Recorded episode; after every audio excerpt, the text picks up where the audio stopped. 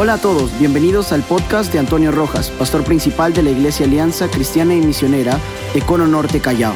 Estamos gozosos de que puedas escuchar estos mensajes de parte de Dios que serán de mucha bendición para tu vida y tu familia. Nuestro deseo es que puedas encontrar ese lugar en la presencia de Dios para crecer en familia. Vamos, prestemos atención a este mensaje. El mensaje lo he titulado El desafío de la expansión. Recuerde que este mensaje corresponde a una serie titulada Renovando la Pasión Misionera. Renovando la Pasión Misionera. Así que sin más preámbulos, vamos a la introducción. Vamos a la introducción. Dice la palabra del Señor en el verso 10, si fueres flojo en el día del trabajo, tu fuerza será reducida. Ahora escúcheme por favor esto, cuando usted lee el contexto de esos versículos que hemos leído en el capítulo 22, el capítulo 23 y aún el capítulo 25, habla acerca de la conducta de aquellos que conocen a Jehová, de aquellos que aman a Dios. Eh, y los consejos que vierte el sabio Salomón son consejos que se, con la que, que se necesita un corazón que le teme a Jehová. Por esa razón, en ese gran número de consejos aparece este desafío que tenemos que nosotros dar a conocer, que tenemos que nosotros ayudar a las personas a conocer a Dios, a conocer a Jehová. Nosotros entendemos a la luz de la palabra que para reflejar el carácter de Dios, el carácter de Cristo, necesitamos que Cristo Jesús sea el Rey y el Señor de nuestras vidas. La razón por la cual el mundo no refleja el carácter de Dios es porque el mundo se ha apartado de Dios. Sin embargo, Jesucristo dijo, yo soy el camino, la verdad y la vida, y nadie viene al Padre sino por mí. En otras palabras, sí podemos acercarnos a Dios nuevamente y poder tener el carácter de nuestro Dios y estos principios de la palabra se van a encarnar en nuestros corazones. Por esa razón es necesario que recibamos a Cristo en el corazón. Ahora, pensando en este desafío que está implícito en el texto, dice la palabra, si fueres flojo en el día del trabajo, tu fuerza será reducida. Pareciera como si Dios te diera fuerzas para poder cumplir con una misión. No solamente estamos hablando del éxito personal, porque tú me dirás, pero pastor, ¿No será que Dios nos da fuerza, inteligencia para poder emprender eh, una carrera profesional, eh, desarrollar habilidades, tener conocimiento, tener éxito en la vida, tener dinero? Pues claro que sí. Pero si tú recuerdas los mensajes anteriores, sabrás, sabrás que lo que hemos dicho es que la razón principal por la cual Dios nos da vida es para que podamos ser mensajeros de Jesucristo, es para que podamos ser la luz del mundo, la sal de la tierra. Por esa razón es muy importante que nosotros como cristianos podamos eh, asumir la responsabilidad también de proclamar a Jesucristo. Y por eso Dios te da fuerza. Por eso Dios te da talento, por eso Dios te da habilidades, por eso Dios te ha dado conocimiento, por eso Dios te ha ungido con su Espíritu Santo. Pero escúchame, dice la palabra, si fueres flojo en el día del trabajo, es decir, cuando realmente tienes que usar toda esa capacidad que Dios te ha dado, dice la palabra, tu fuerza será reducida. Dios nos entrena y fortalece para cumplir con sus propósitos eternos.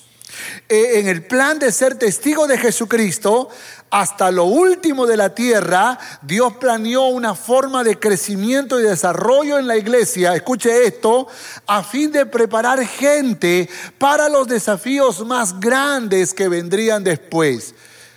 Recuerde esto, por favor, la iglesia no puede desarrollarse solo con un pastor. Se requiere un equipo de líderes, se requiere un equipo de cristianos servidores, de personas comprometidas en el reino de Dios. Y cuando Dios compromete a alguien es que Dios lo está entrenando para las cosas mayores. Ustedes escucharon algunas historias el día de hoy. Cómo Dios formó la vida de algunas personas porque Dios tenía planes mayores. Y yo creo que esa es la historia de todos. Tal vez no todos serán pastores, misioneros, pero todos seremos líderes comprometidos. Todos seremos cotutores, tutores, supervisores de hogares, coordinadores de células, líderes. Estaríamos, estamos listos para asumir el reto. Por esa razón, cada oportunidad que tú tienes para servir es un entrenamiento. El mejor entrenamiento siempre será a través del servicio y el compromiso. Por esa razón no basta solo con servir, tienes que comprometerte. Tienes que asumir el desafío y el compromiso, escúchame, es como cuando tú te casas, ¿verdad? El compromiso del matrimonio es te amaré por el resto de mi vida. Cuando tú te comprometes a servir, no solo cuando sirves, sino cuando te comprometes a servir, tú le sirves a Dios por el resto de tu vida. Tú le sirves a Dios, cueste lo que cueste, pase lo que pase, en tiempos buenos, en tiempos malos, en salud, en enfermedad, en riqueza, en pobreza, no importa la circunstancia, tú le sirves a Dios porque tú hiciste un compromiso. Así que no basta solo el servicio, es necesario el compromiso. ¿Cuántos dicen amén a esto? El compromiso, la expansión del Evangelio es uno de los desafíos más grandes que demanda enviar a líderes y no a cualquiera, sino a los mejores entrenados, a los mejores preparados. Déjeme desarrollar tres puntos rápidamente. Primero, el mundo necesita conocer a Dios. El mundo necesita conocer a Dios. Verso 11. Dice, libra a los que son llevados a la muerte, salva a los que están en peligro de muerte. Note esto, por favor. Libra a los que son llevados a la muerte, salva a los que están en peligro de muerte. Las sociedades en las diferentes ciudades, en las diferentes naciones, mis hermanos, tienen filosofías diferentes, formas de pensamiento diferentes. La Biblia dice que mucha gente quieren o pretenden ser sabios en su propia opinión y tratan de encontrar la sabiduría sin Dios. Y eso es imposible. Por eso es que eh, el mundo no tiene la, mejor oferta para que tú puedas tener una vida feliz, un matrimonio sólido, una familia restaurada. Eh, por favor, entiende eso. Ahora, si quisiéramos nosotros de alguna manera tratar de explicar un poco cómo piensa el mundo, pues yo he puesto allí una lista de visiones principales que el mundo de hoy eh, eh, adopta. Entonces, hay gente que es politeísta. Y usted sabe que el politeísmo varios dioses, es decir, creen en la existencia de varios dioses que se unen para beneficio de sus adoradores. Y, usted sabe que eso es un error. Eh, eh, eh, la idolatría no, no, forma parte de nuestra cosmovisión porque nuestra cosmovisión va más allá. Déjeme explicarle otra cosmovisión. El ateísmo. ¿Y qué explica el ateísmo? El ateísmo explica que no hay Dios.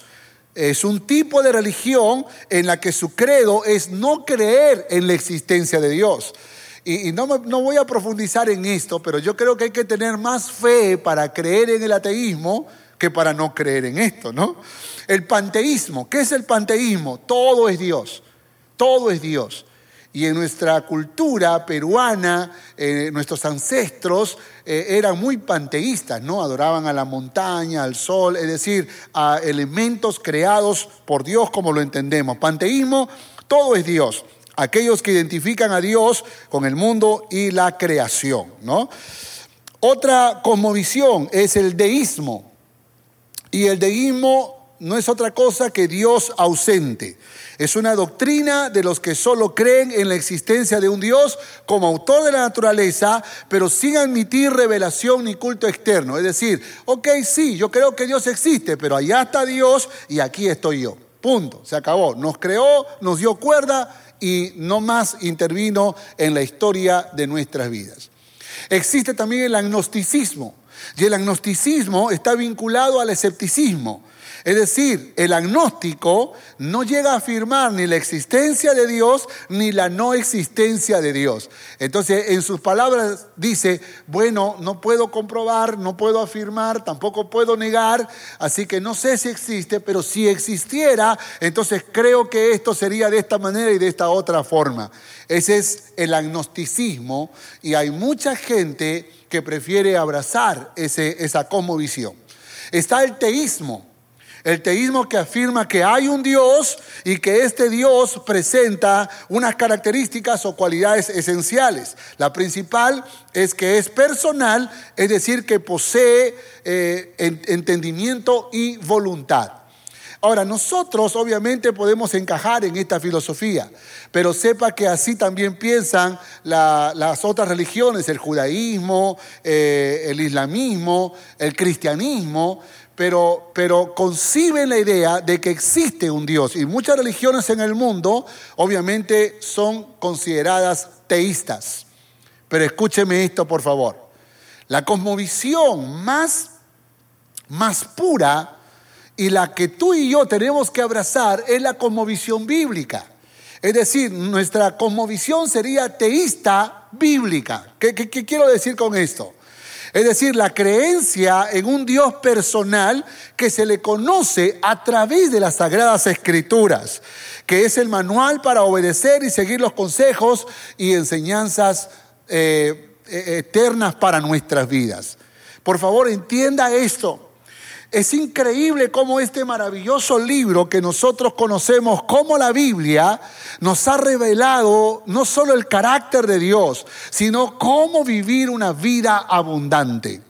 Y en medio de una sociedad que, que, abraza cualquier cosmovisión, en medio de una sociedad que muchas veces se confunde en su concepción de la vida, de Dios, de la creación, Creo que es importante que nosotros, los cristianos, no andemos divagando ni dudando acerca de nuestra fe y acerca de nuestra creencia. Quiero que entienda esto, por favor. No estoy hablando solo de una filosofía, de un pensamiento.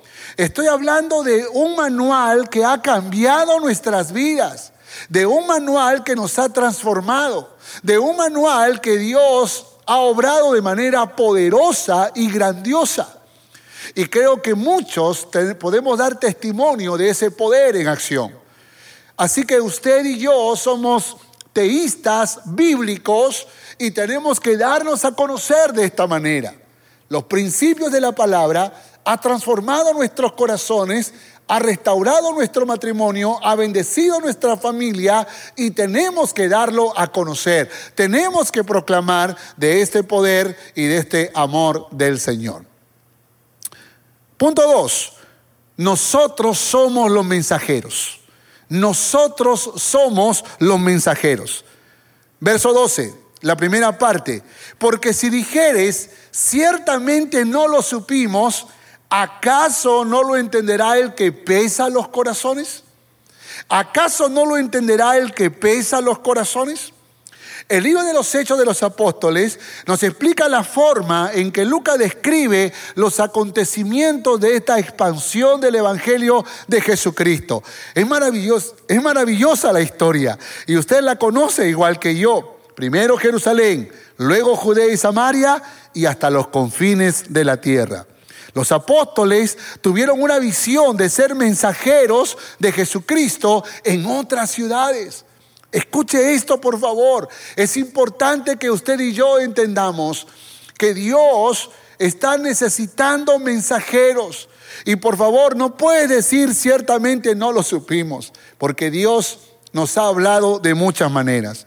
El Evangelio nació en Jerusalén, pero se expandió por Judea y Samaria, luego por Chipre, Fenicia, Antioquía, eh, Pafos, y luego se esparció en otras ciudades más, eh, como Listra, Iconio, Galacia, Éfeso, Esmirna y muchas otras ciudades, hasta llegar a Roma y a muchas otras más, a causa de gente comprometida que entendió, que entendió que eran los mensajeros.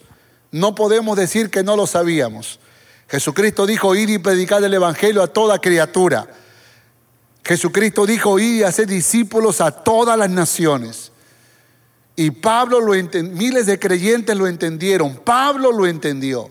Y por esa razón Pablo se comprometió para recorrer el mundo conocido en algunos viajes misioneros tan importantes y tan significativos que pudo conquistar muchas personas para Cristo. Y nosotros como Iglesia Alianza de Coro Norte Callao, inspirados en este movimiento que nació en la ciudad de Jerusalén, inspirados en Pablo y otros personas, personajes más que, han, que se han comprometido con el reino de Dios, la Iglesia Alianza de Coro Norte Callao también se ha comprometido a expandir el reino de Dios. ¿Cuántos dicen amén a esto? ¿O cuántos escriben amén a esto? Nos hemos comprometido a expandir el reino de Dios. Y en esta visión que Dios nos dio, decidimos plantar congregaciones zonales, siendo una, una iglesia, pero extendida en lugares para poder llevar el mensaje de Jesucristo. Y hemos, hemos plantado la zona 1 y la zona 2 y la zona 3 y la 4 y la 5, la 6, la 7, la 8 pero todavía nos faltan cinco congregaciones más que tenemos que plantar, porque tenemos que seguir expandiéndonos. Acuérdate, acuérdate lo que hemos venido diciendo, la visión no ha cambiado. Seguiremos plantando congregaciones y de esa manera vamos a lograr alcanzar las 14 congregaciones que queremos establecer en Cono Norte Callao. Es un reto, es un desafío, pero se requiere servidores comprometidos. Nosotros somos los mensajeros, nosotros somos los instrumentos, nosotros somos las personas que Dios quiere usar para expandir el reino de Dios. Y si usted no lo sabía, y tal vez me dirijo a aquellas personas que recientemente están conectándose a nuestra iglesia, sepa que también queremos alcanzar Lima y queremos alcanzar el Perú.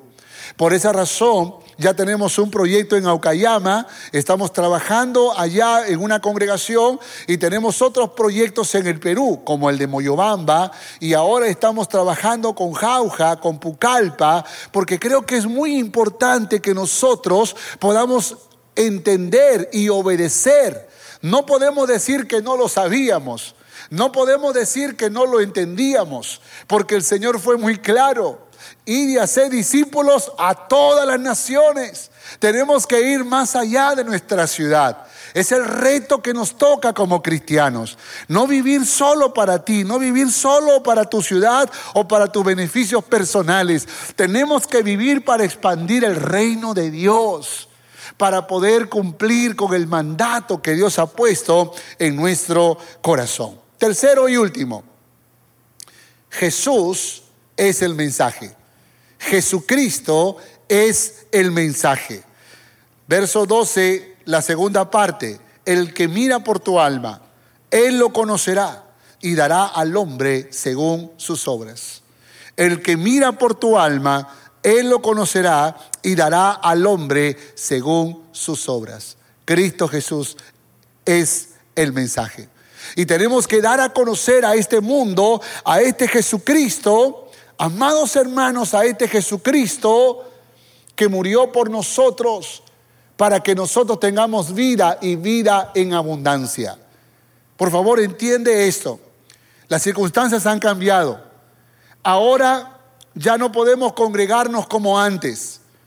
Y seguro usted verá ahí algunas fotos de cómo nos congregábamos antes y cómo nos estamos congregando ahora. Las circunstancias han cambiado puede que tengamos limitaciones, puede que, puede que tengamos dificultades para poder reunirnos. Y aunque podríamos estar impedidos de reunirnos, no estamos impedidos de predicar a Jesucristo. El desafío nuestro es seguir expandiendo el mensaje de Jesucristo, hablarle a un mundo que necesita de Dios, del poder, del amor, de la misericordia de este Dios maravilloso. ¿Cuál es este mensaje? ¿Cuál es este mensaje?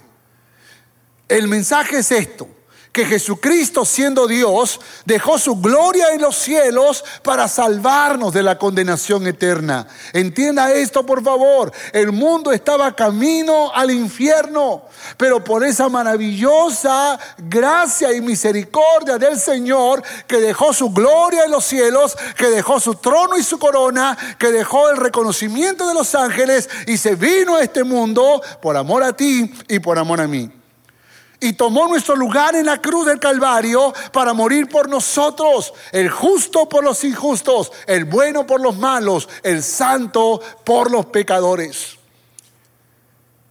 Por su sacrificio hemos sido justificados y aceptados delante de Dios Padre. A todos los que le recibieron, dice la palabra, les dio la potestad, les dio el privilegio de ser llamados hijos de Dios. Por favor, no te vayas a confundir, no vayas a pensar que todos somos hijos de Dios, no, todos somos creación de Dios. Pero para que tú seas un hijo de Dios, para que tú seas una hija de Dios, tienes que recibir a Jesucristo en tu corazón. La justificación nos hace aceptos delante de Dios Padre y somos recibidos como hijos cuando nosotros reconocemos nuestra condición de pecadores y le recibimos en el corazón. Hemos sido librados del infierno y nuestros nombres están inscritos en el libro de la vida. Gloria al Señor. Hermano, yo no sé si usted entiende este privilegio. Yo no sé si usted entiende esta bendición tan poderosa. Pero ¿Alguna vez puso su mano sobre fuego? ¿Alguna vez intentando cocinar algo se quemó un momento por segundos? Pues déjeme decirle que ese ardor es un ardor que usted pudo haber sufrido eternamente. Pero por su gran misericordia, Dios te ha libertado de la condenación eterna y ha escrito tu nombre en el libro de la vida, un libro maravilloso que un día será leído y todos los que están inscritos en ese libro viviremos eternamente con Dios Padre por los siglos de los siglos. Gloria al nombre de Jesús. Recibimos el Espíritu Santo para vivir una vida abundante en la tierra hasta vernos con el Señor cara a cara. Y esto es lo maravilloso. No tienes que estar desesperado por irte con Dios. Porque estando en este mundo, estando en esta vida, tú puedes vivir una vida victoriosa. Viviendo en este mundo, tú puedes tener grandes victorias, tú puedes tener una gloria de Dios fluyendo en tu vida por la obra del Espíritu Santo. El Espíritu Santo que Dios ha hecho morar en tu vida te da el poder para caminar de gloria en gloria, de victoria en victoria. Aleluya. Por esa razón yo quiero animarte en el nombre de Jesús a que puedas depender del Espíritu Santo. Humilla tu corazón delante de Dios, confiesa tus pecados, llénate de la presencia del Espíritu Santo. No solo tendrás victoria en esta vida, sino que habrá un fuego, una llama ardiente en tu alma que te va a llevar a comprometerte con Dios y con su obra y con el mandato que Él ha encargado para llevar su evangelio hasta los confines de la tierra. Conclusión. Y quiero terminar, quiero terminar leyendo el verso 10. Si fueres flojo en el día del trabajo, tu fuerza será reducida. Si fueres flojo en el día del trabajo, tu fuerza será reducida. Escúchame por favor. Escúchame esto.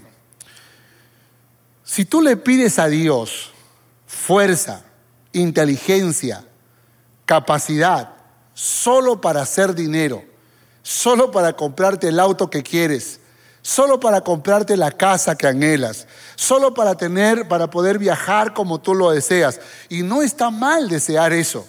Pero si tú le pides a Dios muchas capacidades solo para tu propio bienestar, no estás pidiendo de la forma correcta.